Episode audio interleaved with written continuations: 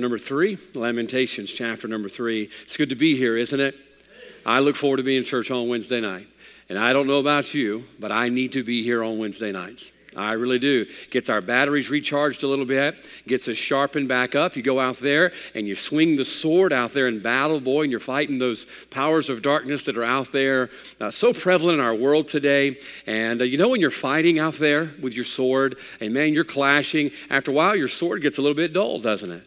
You know, you're clashing, hitting that armor and all of that, and you need to come in and have that sword sharpened from time to time. And what a blessing it is that we still have that privilege to be able to come here tonight. And I hope you look forward to what God has for you. I hope you pray for the services that God would give us what we need as we prepare. And I know it's always a blessing to me because I'm often in need of it. You may not need it as much as I do, but I need everything that God sends my way, particularly in the world that we're living in here tonight. Lamentations chapter 3. Hold your spot right there. And I want to do a reminder to you right quick. We started in Lamentations early part of this year when we unveiled our theme of renew as we went through such a difficult time uh, in the year unspoken last year, how difficult of a time it was, and really felt burdened by God that our church needed to be renewed, to renew our calling, our character, and our commitment. And our theme verse is chapter 5. Turn back to your right to chapter 5. Look down at verse 21. You'll see our theme verse for this year and remind you what we're working toward in the book of Lamentations We're not just picking a book randomly. We're going through this book trying to get to our theme verse, which is verse 21 in chapter number 5. The Bible says, Turn thou us unto thee, O Lord. Well, what a prayer that is tonight. Turn us unto thee, O Lord, and we shall be turned. Renew our days as of old. That's the verse we're working toward in Lamentations. That's the theme of this year we're working toward, that God would renew us. Listen, if God was done with us, He would have called us home. And He hasn't called us home yet. He's left us here to accomplish His will in the world that we're living in. Therefore, we as His people have to be renewed. That's kind of what Wednesday night is. Wednesday night gives us an opportunity throughout our week to be renewed in the middle of our week. And so I pray you're looking forward tonight not only to being renewed for the day tomorrow, but continually being renewed in this year that we might have that uh, witness in ourselves that God would have us to in the days that we're living. So, Lamentations chapter 3, we ended up last week in verse number 23, I believe it was. Remain seated tonight. Pay close attention as I pick up in verse number 24. Uh, I'll skip some of these verses throughout the messages we've been preaching if it is a common reoccurring theme, uh, and the Lord allow us to do that. But tonight we're going to pick up where we left off, verse number 24 Chapter number three. The Bible says, The Lord is my portion, saith my soul. Therefore will I hope in him. The Lord is good unto them that wait for him, to the soul that seeketh him. It is good that a man should both hope and quietly wait for the salvation of the Lord. It is good for a man that he bear the yoke in his youth. He sitteth alone and keepeth silence because he hath borne it upon him. He putteth his mouth in the dust. If so be, there may be hope. Let's stop there and pray. Father, thank you again for the privilege to be in your house, to hear your word. Thank you, Father, for pres- preserving for us this book of Lamentations. As, Lord, we are lamenting, Lord, as a people, as a country, uh, as a world right now. And, Lord, I pray we'd learn these lessons that we've been going through, that, Father, we might have that renewing that we desperately seek in chapter 5. And I thank you for what you're going to do in the message tonight. I thank you for what you've done in my heart already, and pray your will be done in Jesus' name. Amen. If you recall, last week we picked up in verse number 19 and read down to about verse 23 and looked at the lesson of learning, the lesson of learning. And we saw in those four or five verses what Jeremiah uh, had learned. There's some wonderful truths that are there. He learned about the magnitude of God's mercy and the character of his compassion. Look back, if you will, uh, to verse number 21. This I call to my mind, therefore have I hope. It is of the Lord's mercies that we are not consumed. In the midst of all the calamity, he learned about God's mercy. Uh, and then the Bible goes on to say in verse 22 because his compassions fail not.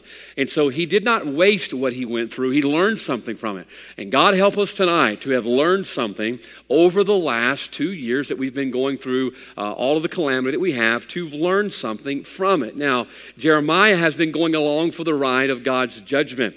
And regardless of the fact of whether they learned their lesson, lesson or not, Jeremiah decided, you know what, I've learned something from it. And folks, let that be our resolve tonight.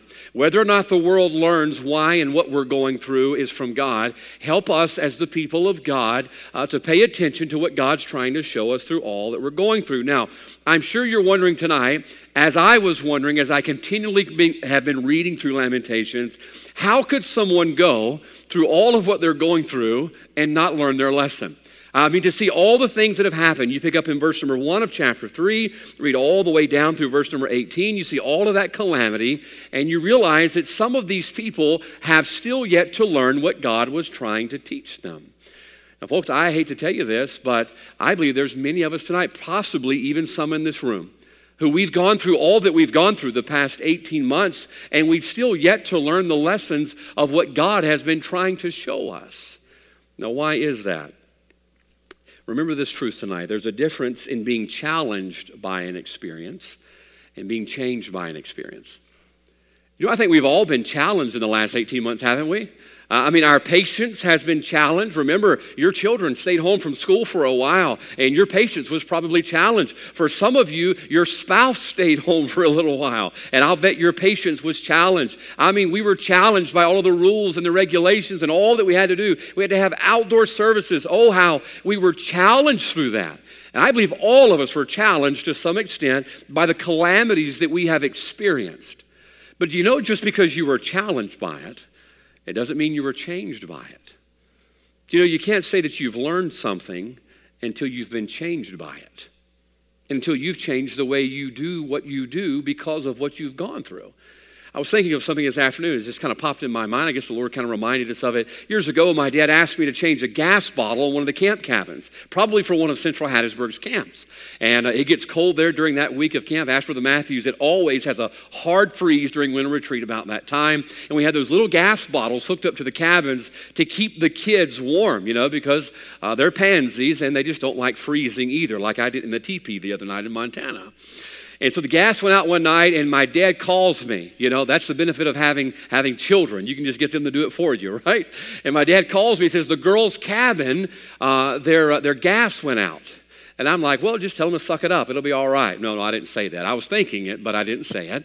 And uh, dad said, Would you go over there and change it for me? I said, Sure, I'll go change it.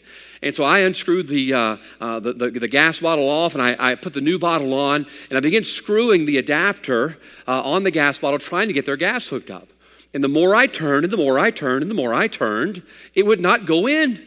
And it's freezing out there, all right? I'm freezing now, and I'm trying to screw it in, trying to screw it in, and no matter how hard I try, I'm still not getting it to go on there. I know they're in there, they're cold, but I can't figure it out and I'm challenged by that nozzle trying to get it to go in the gas bottle. Well, I realize a very, very valuable lesson. Gas bottles are threaded differently. Gas bottles are actually threaded opposite. They're threaded, I guess, left instead of being threaded right. And if you want that gas nozzle to go on there, you're going to have to change the direction that you have been turning it. Now, watch this. I was challenged by it. And oh, was it frustrating. I was cold. He got me out of bed to go change the gas bottle for some pansy girls who wanted some heat in their cabin. No, they weren't pansies. It was genuinely cold. And even though I was challenged by it, I hadn't learned anything yet. Why? Because I didn't figure it out enough to change the way that I was doing it. And finally, I was able to say that I learned a lesson. Why? Because it changed the way I was doing things. Now, folks, I believe the last 18 months have challenged all of us. Listen, you listen, you just have to be brain dead tonight if what we've gone through hasn't challenged you a little bit. But just because it's challenged you doesn't mean it's changed you. You see, we can truly say we've learned the lessons of all that we've gone through when the lessons that we have gone through have changed us. Jeremiah is showing us something here tonight that we need to see that you can tell when you have learned the lesson because it's changed you somewhat. And I fear tonight that there's many of us, maybe some in this room, maybe some watching on live stream. We've gone through a lot and we were challenged by a lot, but we haven't learned our lesson. Why? Because we haven't been changed by what we've gone through. Proverbs 13, 15, what does it say? The way of the transgressor, transgressor is what? Hard. The way of the transgressor is hard. Do you know that's the point? That's the point. God says, I'm going to make your way hard when you're going the wrong way. God says, I'm going to make your way a challenge when you're going the wrong way. Do you, do you know why God makes our way hard when we're going the wrong way? He wants us to stop from going that way. All right? That's why he makes it hard. And then lo and behold, we repent and turn from that and turn back to God. Now we're going back in a better way. You see, God sends those difficult times to turn us and we truly show that we've learned the lesson from the adversity by turning and changing our ways.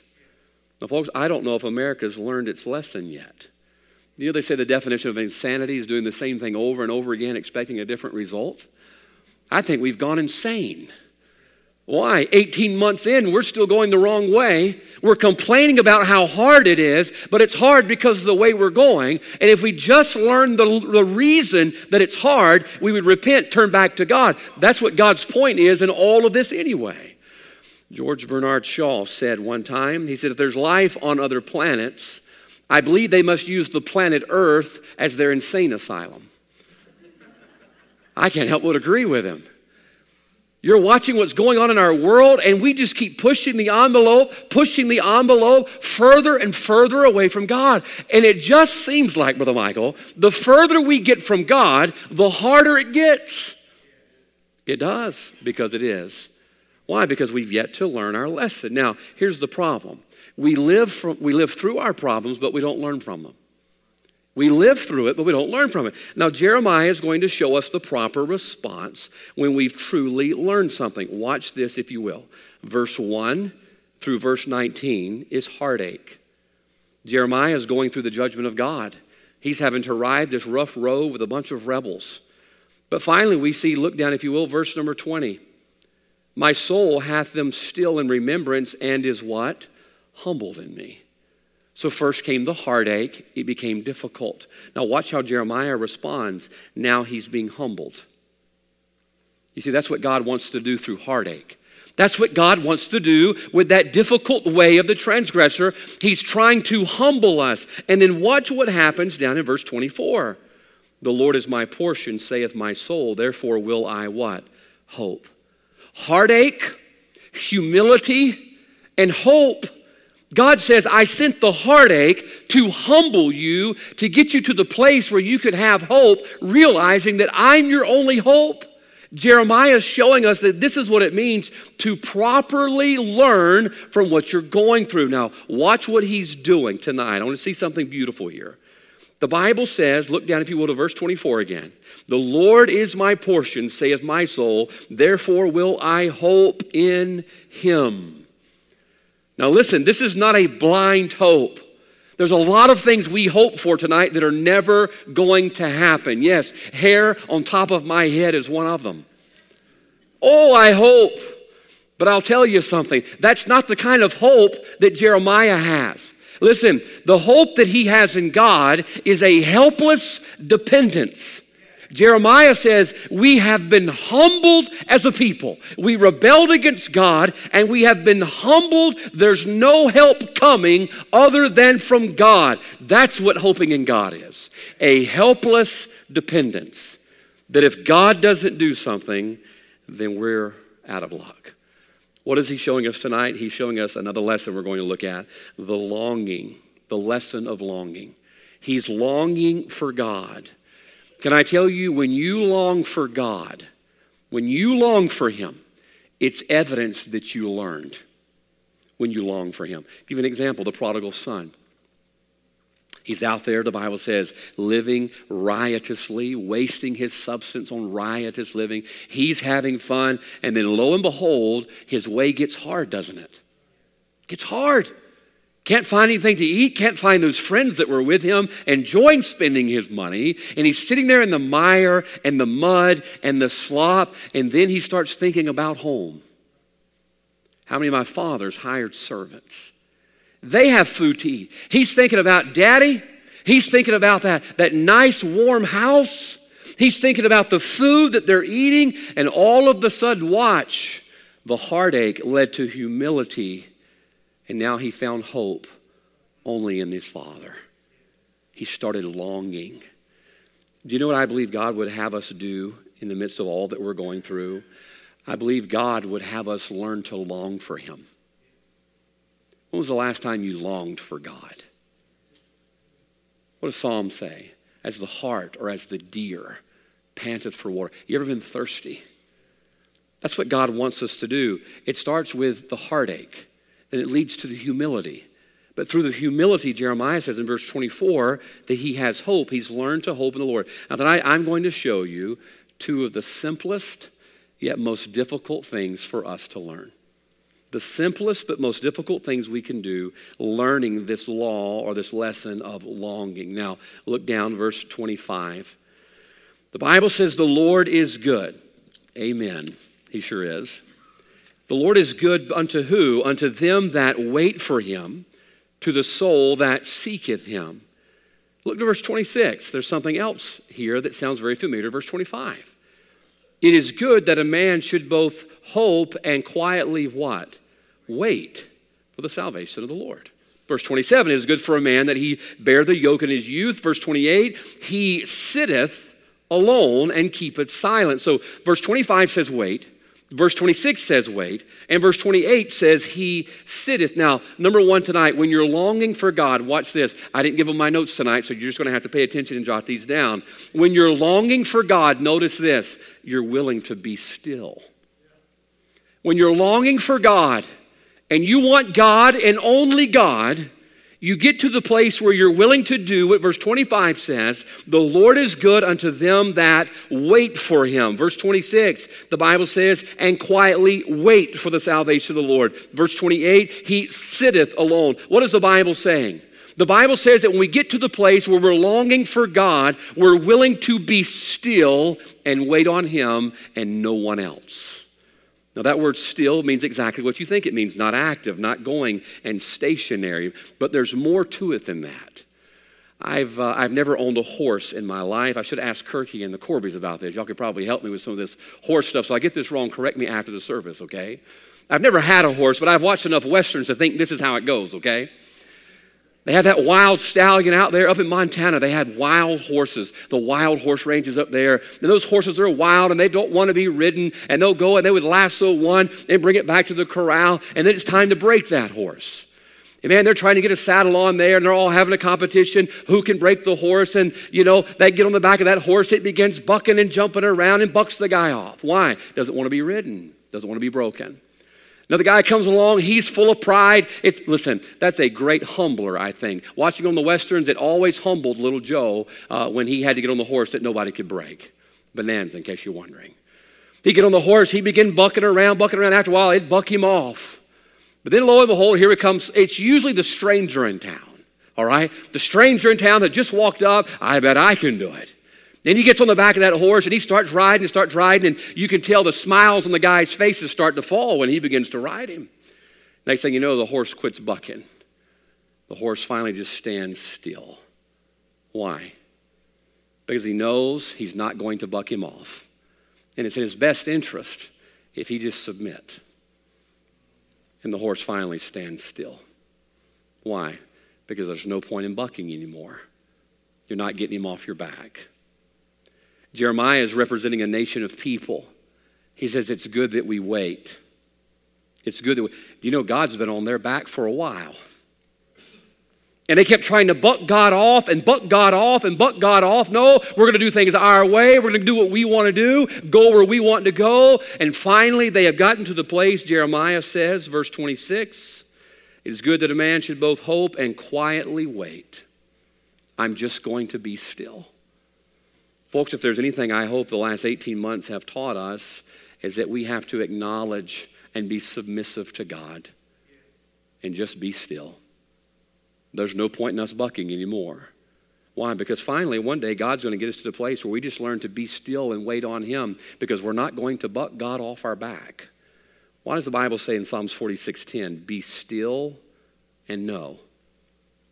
My dad told me years ago, we, we told, I guess about 15 years ago, went home, told mom and dad we were expecting a, a little, uh, expecting a child. I Didn't know it was a little girl at the time. We did what most people would do. We found out we were expecting. We went to Walmart and bought one of those yellow triangle or, or, or uh, diamonds that say baby on board. I just thought that's what you're supposed to do, and so we did. went home and told mom and dad we're having a baby, and we're sitting there talking. And as most good dads would do, the, the advice began to come. You know?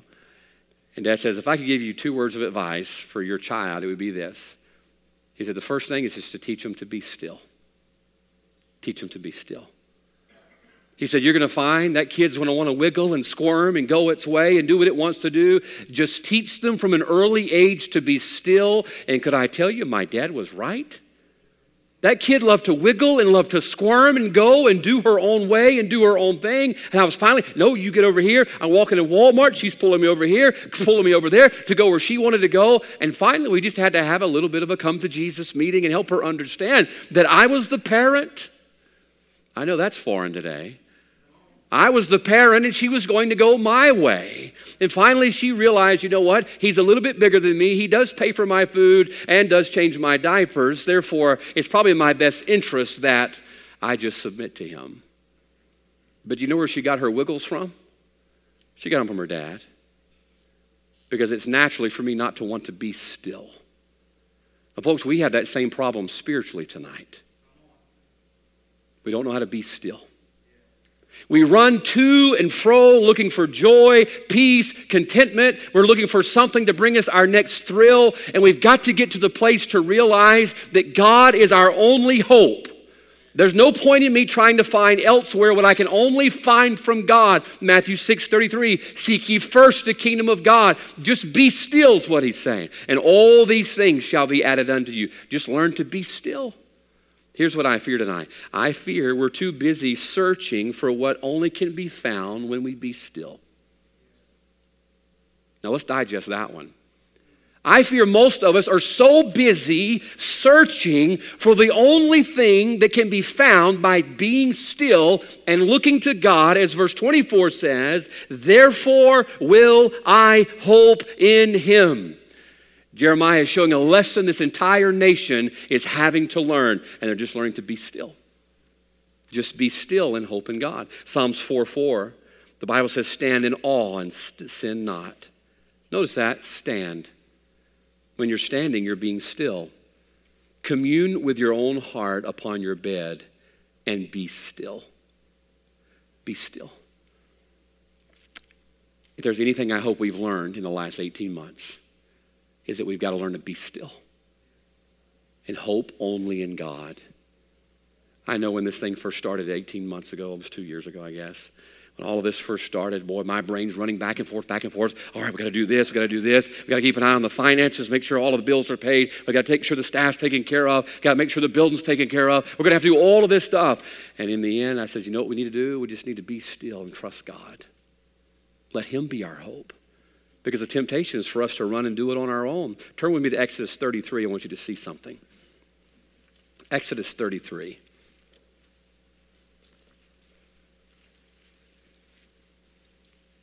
Look down, if you will. I'll tell you what, look in verse number one. I want you to watch what's about to transpire here.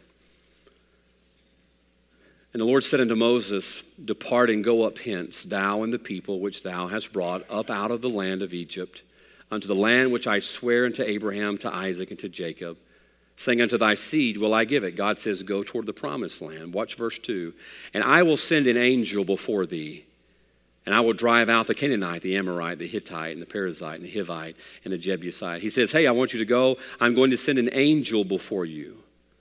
You see, they had done wicked and evil in the sight of the Lord. Verse 4, the Bible says, The people heard these evil tidings, they mourned, and no man did put on him his ornaments. Why? Because God says, I'm going to send an angel, but I'm not going with you. I'm not going with you. Now look down, skip down to about verse number 15. Moses shares something that I think all of us tonight need to adopt as our life philosophy. He said unto him, If thy presence go not with me, carry us not up hence. Moses says, God, if you're not going with us, he said, Don't, I don't want to go with an angel. If you don't lead us, I don't want to go. You see, verse 14, what God's response to that was before he said that. He said, My presence shall go with thee, and I will give thee rest. Moses says, I don't want to go anywhere you're not there. Moses says, I don't want to make a move or a step that you're not there. He says, Hey, don't send an angel. I'm staying where you're at. You know what Moses was saying? I'm just going to be still. I'm going to be where you're at. And I'm going to be content hoping in you and looking to you for what I need in my life because you know what? It's not worth going if God doesn't go with us. Can I tell you what we got to learn how to do tonight? I know it sounds so simple. But we have the same problem our little ones do. We as grown ups have trouble being still spiritually. What does that mean? It means what verse 24 says My hope is going to be in Him. I'm not going to run to and fro looking for what only God can give. God, if there's anything Lamentations 1, 2, and 3 has taught us, it's taught us how to be still. I'm just going to wait here. Moses says, I don't want to go anywhere, God, that you're not. And oh, if we'd adopt that tonight as our lifetime philosophy, God, I just want to learn how to be still. So look what he says, verse 25 The Lord is good unto them that wait for him. Now, here's what's interesting the Bible says he's good unto them that wait for him. Now, when that horse gets broken and finally that horse gets tired of bucking and says, You know what? It's in my best interest if I just be still. If I will submit, watch this, then the horse can be led. But the horse can't be led until it's learned to submit. Now, folks, what are we seeking tonight? We all want to be led. God, show us what to do. God, show us where to go. God, show us where we need. And God says, I want to show you, but you've got to be still. Quit running to and fro trying to find what you're only going to find by hoping in God, and you're only going to have that when you be still and you be still and submit to God, then God leads us after we've learned to acknowledge Him in all of our ways. What was Moses saying? He says, God, I long for you, and I'm going to wait here. I'm not going to move. God, I don't want to go. I'm going to wait here and be still until you give me what I need. Now, folks, that's a longing for God. We've got to have a longing for God. If we've learned our lesson from all that we've gone through, we're going to prove it by being still and waiting upon God. I know that eh, just a few months down the road, Black Friday is around the corner. And we're excited about it. Last year, we really didn't get to participate in it, did we?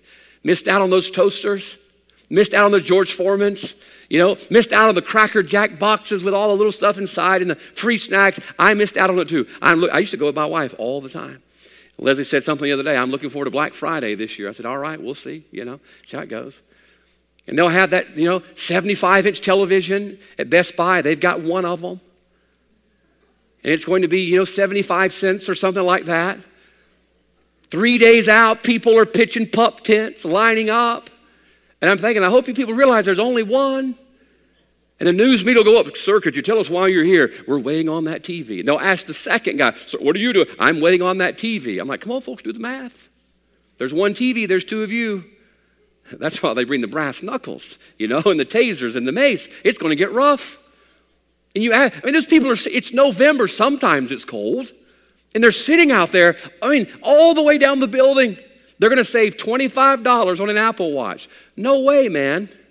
I'm not sleeping outside of Best Buy in Hattiesburg for $25. Oh no, my life is not. Listen, my wife's my life is way worth more than that. But they'll line up. Why? They're longing for something. They're longing for. Man, I want that TV. Man, I want that Apple Watch or I want those AirPods. Whatever it is, they're longing and they're willing to be still for what they're longing for. Now here it comes, all right? Boomerang goes out, boomerang comes back. It's sad that they're willing to be still for something they long for, and we're not. Wouldn't it be neat? Wouldn't it be neat, Brother John? We showed up here, you know, Sunday mornings, 9 o'clock, and there's tents pitched out front, all the way down the building. Asking all these people, what are you doing here? I, I, I want to be, I want to get a front row seat.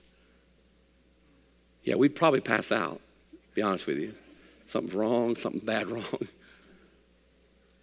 But man, we don't want to wait on that. We don't want to wait much past 12. Why? Because we don't long for God. We haven't learned to be still. God says, Look, I'm your only hope. And I've tried to show you that through all that we've gone through. But you've got to learn how to be still and just wait on me. I asked the kids that went to Montana, I told them, I says, You need to find some time every day that you get alone with God you and God go get some quiet time. Why? Because He's our only hope up here. We don't know them, they don't know us, but they desperately need Christ. And we've got to have God. God, we've got to have you. I can't convict anybody. I couldn't even make anybody come out of their house when I was bribing them with hot dogs and candy. I couldn't get them to come out. I said, God, you got to do it. So that required us getting still. God, I'm going to be still. I'm going to wait on you to do what only you could do. When they left Egypt, they came to the Red Sea. It was a hopeless situation, wasn't it? Hopeless. Rugged terrain, Red Sea army. They're surrounded. Do you know God led them there? He told them to camp before Pi-hahiroth. That means, I want you to camp at this particular spot. God led them into an ambush. He really did. God made it difficult for them. Why? He wanted them to get hopeless. You got the army behind you. Here they are, just a bunch of people. They don't have any weapons. And the army's coming, Pharaoh's coming, the chariots are coming. And finally, God told Moses, Stand still. Don't move. But he said, Stand still and what? See. I love the fact when you look up that word still in the Bible, you'll find Psalms, the Bible says, Be still and know. And he told Moses, Stand still and see. And I hate to tell you this today, the church don't know a whole lot and can't see a whole lot. You know why? We haven't learned to be still. He said, Be still and you're going to know that I am God. Oh, watch this. What if they said, Nope, we're going to take matters into our own hands and we're just going to turn around we're going to fight. We're going to throw sand at them. You know, that wouldn't have ended well. But they got to know God. Why? Because they learned how to be still. Real quick, then I'll give you the second thing. Being still means you're no longer searching for alternatives. Being still means you're no longer searching for alternatives. When David went off chasing Bathsheba, David thought he was going to find what he needed. Oh, that's what I need. And he went chase joy and pleasure by stealing another man's wife. Finally, when David was ready to repent, what was his wording? What did David say? Said, I'm now ready to halt. I'm now ready to be still. He said, I've been running and chasing what I want and pleasure, but I found it didn't bring me pleasure. God, I'm ready to be still and look to you for what only you can give. David was ready to be still. He was tired of searching for alternatives. Folks, tonight, that's when you know you've learned your lesson, when you no longer search for alternatives. Being still means you're willing to admit that you can't do it yourself. John chapter 6. Remember, the Bible says that many of the disciples that followed Christ turned and went away. Jesus turns, he says, Will you also go away? What did Simon Peter say? Verse 66 To whom shall we go? For thou hast the words of eternal life. Peter says, There's no point in us going anywhere else. We're looking to you because we can't save ourselves. Thou hast the words of eternal life. There's no reason for me to go anywhere else. I'm hoping only in you. Folks, that's how you know when you're desperate and you've learned your lesson and you're longing for God because you're willing to be still and admit, I can't do it myself. Being still means you found something better. What about Mary and Martha? What was old Mary doing? Sitting at the feet of Jesus. What did Jesus say? She has chose that better part. Martha, you're cumbered about. She was busy. Is that us or what? We're busy. Always going, always doing. Kids got this, we got this. We're so busy, busy, busy, busy, busy. And oftentimes, the reason we're busy is we're trying to find some kind of fulfillment in our life, and it's not fulfilling, is it? And we get back to the place to realize that Mary had it figured out. Just be still and look to Christ for what we need. So, number one, this lesson of longing. How do you know when you've learned your lesson and you're longing for God? Well, you're willing to be still. What's the second thing? I'll give you this. I told you it's very simple, but boy, it's very hard. Verse 25, the Lord is good unto them that wait for him, to the soul that seeketh him. Now look at verse 26. It is good that a man should both hope and quietly wait for the salvation of the Lord. Verse 28, he sitteth alone and keepeth what? Silence. So we see the Bible says it's good for a man to quietly wait. In verse 28, the Bible says he keepeth silence. God is showing us the second way that we know we're ready to long for God. Number one, we long for God when we're willing to be still. Number two, When you long for God, you're ready to be quiet. You're just ready to be quiet. Someone said one time, there's a reason God gave us two ears and one mouth, so that we hear twice as much as we say. I think James says it better, chapter 1, verse 19. Let every man be swift to hear and slow to speak. I understand that's probably one I need to write down on my refrigerator because I'm not slow to speak. I speak a lot, especially on Sunday mornings around 12 o'clock, correct? Amen. But you know, tonight there's a difference between God hearing from you and you hearing from God. There's a big difference. You know, prayer is like a two way radio. Uh, a two way radio has both a transmitter and a receiver. You can transmit, it's like a walkie talkie, you know? Walkie talkies are cool as a kid. Man, that was so awesome having those. Walk around the woods with code names, you know. I won't tell you what mine was, but it was really cool, and I might use it every once in a while in text messages to my wife. You have those walkie talkies, and you're mashing them in, you're talking to somebody, but a few minutes later, all of a sudden, they start talking back to you. But I did find out something neat about walkie talkies, two way radios. You can't hear them as long as you've got the button pressed. All right? Now, sometimes that's a good thing. But sooner or later, listen, you need to hear from them. And oftentimes, I think of the last 18 months, if we, like Jeremiah, has gone through all of this affliction, say, man, I'm calling out to God, calling out to God, and nothing wrong with that, that God has heard from us. But here's my question Have we taken the time to be quiet and to hear from Him? What does God say? What is, you know what? I'm not a smart guy. You've known me two years. You probably figured that out the first year. But I'll tell you, I can't figure this life out on my own. But it's so wonderful to be able to ask God what He wants and then just do what He says. Jeremiah 33 3. Call unto me, transmitter, and I will answer thee, receiver. Years ago, I was in Bible college. I was 23 years old and I wasn't married, but man, I wanted to get married so bad. And uh, a guy, a good friend of mine, he was a pastor at the time. He says, he says, have you been praying about it? I says, brother, I pray every day that God would send me a wife. These are his exact words. He says, do you ever shut up to listen? I hate it when people get bluntly spiritual with me. But he was right. He was right. I'd have my regular prayer time. I go to God, okay, God, I need this. You know I need a wife. I'm, you know, I surrendered my life to you here. Now, eight years into it, and I still didn't have a wife. I said, God, come on. Look, there's guys who aren't even nowhere near as close to you as I am, and they've got a wife and kids already. I'm just telling God, God, God, I just need this, and God, you don't understand, and God, I'm having all this trouble. He says, You ever just shut up and listen every once in a while? Jeremiah says, What did he say? Look down is good for a man that should both hope and quietly wait for the salvation of the Lord. Folks, sometimes we just need to be quiet and listen.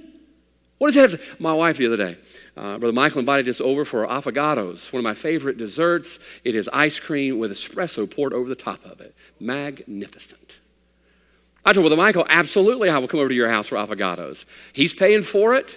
He's cooking it. I'm like, yeah, great idea. We'll do that. So I, will, I said, we'll be there. So my wife, I said, don't forget, we've got to go, to Brother Michael's tonight. She goes, weren't you listening? When your wife asks you that, don't say anything. Don't get yourself any more trouble. I says, what do you mean? What do you mean? She goes, I told you we're having dinner with Brother Micah at six o'clock. I'm like, you did? She goes, yes, I told you that. But you were probably talking and not listening to me. And I had to agree with her because she was probably right. I was so busy running my mouth, I wasn't listening to what she was saying. What she was saying was very important, something I needed to hear, and it really impacted my schedule. Now, folks, we get ourselves in trouble a lot because we're doing more of this and less of this. We just need to slow down, sit down, be still, and be quiet and listen to God. Folks, can I tell you, I believe the hour is of such a great need that we've got to hear from Him. Yes, He needs to hear from us. We got to hear from Him. Why? Because I assure you, He's got something to say. He's got an answer. He wants to show us all the things we know us not, but we gotta receive it. That means let go of the button every once in a while. In the morning, if we wake up and we break out our walkie talkies. We've got them out. All right, God, here's what I need today. God, I'm gonna need some joy, some peace. I need some discernment and some direction. I need you to convict my wife for not living right. You know, I need you to convict my husband for not living right. And God, I need you to work on my coworkers. They're gossiping all the time. I don't need to hear that. Amen. God was like, I couldn't get a word in edgewise. He wanted to say something. Let go of the button every once in a while. Jeremiah said, quietly wait. Verse 27 says, It's good for a man to bear that he bear the yoke in his youth. You look at the context of that verse, how important our young people it is to learn to be still and quiet and hope in God. They bear these burdens in their youth. Oh, what kind of adults could we have in this room 20 years from now if they learned the lesson in their youth to be spiritually still and quiet, that I can hope in God? Mom and dad, once again, I know you get tired of hearing it. We've got to be that example for them. We've got to show them look, as a child of God, we don't panic, we trust. Okay, God, we're going to hope in you. Why? Because of all that we've gone through, we've realized we can't do it. Exodus 14 14. The Bible says that he told Egypt, the, the children of Israel, when they came out of Egypt, he says, The Lord will fight for you. He says, Hold your peace. Just be quiet. I'll tell you one thing I'm so thankful for God doesn't need my help. I don't have to give God advice, I don't have to give God my opinion. I just have to hope in Him. God, I'm not going to tell you how to do it. God, I'm just going to hope in you. But oftentimes, we don't give God the time to listen. We speak, but we don't listen. I read a story about Franklin Roosevelt. He often stood in receiving lines, shaking people's hands. And because he was the president, people would come through and they would always smile. You know, shake his hand and smile. Kind of like the back door. You know, when the preacher, you go out the back door, you, you smile and you shake your head. You, you, you know, it wasn't a good sermon. You lied when you came out the door and you said, ah, good sermon. You know, just repeat those same lines over again. So he was speaking to one of his aides. He told his aides, he says, look, they're not listening. I talk to them, they're not listening. They just shake my hand and smile. He says, I'll prove it to you. So he's in a receiving line. All these people are coming through. He's shaking hands with them. And he says, instead of saying, Hi, how are you doing? He just says under his breath, I murdered my grandmother last night. True story. Hi, how are you? I murdered my grandmother last night. And they say, Oh, wonderful, wonderful. They're not listening to a word he's saying. True story. Come through, shaking his hand. Hey, Howard, so good to see you. Thank you for inviting us to the White House. Oh, it's so good to have you. I murdered my grandmother last night. I said, Thank you so much. Not paying a lick attention to what he's saying. Finally, this ambassador from a foreign, I think it was India or something, comes to the line and shakes his hand and uh, he says, uh, Man, thank you so much for inviting us. We're just honored to be here in the White House. He says, We're glad to have you here, and I murdered my grandmother last night. The ambassador says, Well, she probably deserved it. He was the only one that was listening. And oftentimes that's the case. There's a lot of us lined up before God, and we know what we want to tell Him, but we're not listening to Him. And we're missing out on the opportunity to hear what we desperately need that we can only get from God. Sometimes the hardest thing to do is just to be still and to be quiet. I think that's why Revelation repeats over and over again He that hath an ear, let him hear. Let him hear. I believe tonight God is there in that still small voice of the Holy Spirit of God in our hearts. In all that we've been going through, He's been talking with the answers. But either we won't be still enough or be quiet enough to hear Him. And God help us tonight to get to the place where we truly have learned from what we've gone through that we long enough after God to be still. To be still. And to be quiet. Do you remember what it's like? I think all of us probably have at least one of these times in our life to where you couldn't wait to get out of bed to go pray. Do you ever have time like that in your life? Maybe right after you got saved, you love talking with God, walking with God. And you couldn't wait to get out of bed to go kneel at your couch or kneel beside your bed and talk with God and walk with God. And it wasn't checking the boxes so you could say you did. You just wanted to spend time with them. And oh, you heard from Him. People talk to you. How did you know to do this? How did you know God's will? How did you know you're supposed to go there? Because God told me. I remember when I left my first church to move to Louisiana. Uh, well, actually, to move back to the camp, then to Louisiana. We left a nice home, uh, comfortable position to go live at the camp and be a church member at my dad's church. I went from pastor to church member. And all these people asking me, How did you know? Are you sure? I even had an evangelist tell me, You don't step down. I guess there's some kind of hierarchy in ministry. You always step up. I said, You know what? I know what the voice of God sounds like. And I'm doing what I'm doing because that's what He said do. And oh, how I had peace in my heart because I had surrendered to submit to what He said. And then God led us to where He wanted us to go. Do you remember what it was like to hear from God? I want to be like to hear from Him again. I wonder if some of those question marks you have in your life tonight, things you're worrying about, stressing about, not sure about, I wonder, I wonder if He hasn't already told you. But we were too busy not being still and not being quiet to hear Him.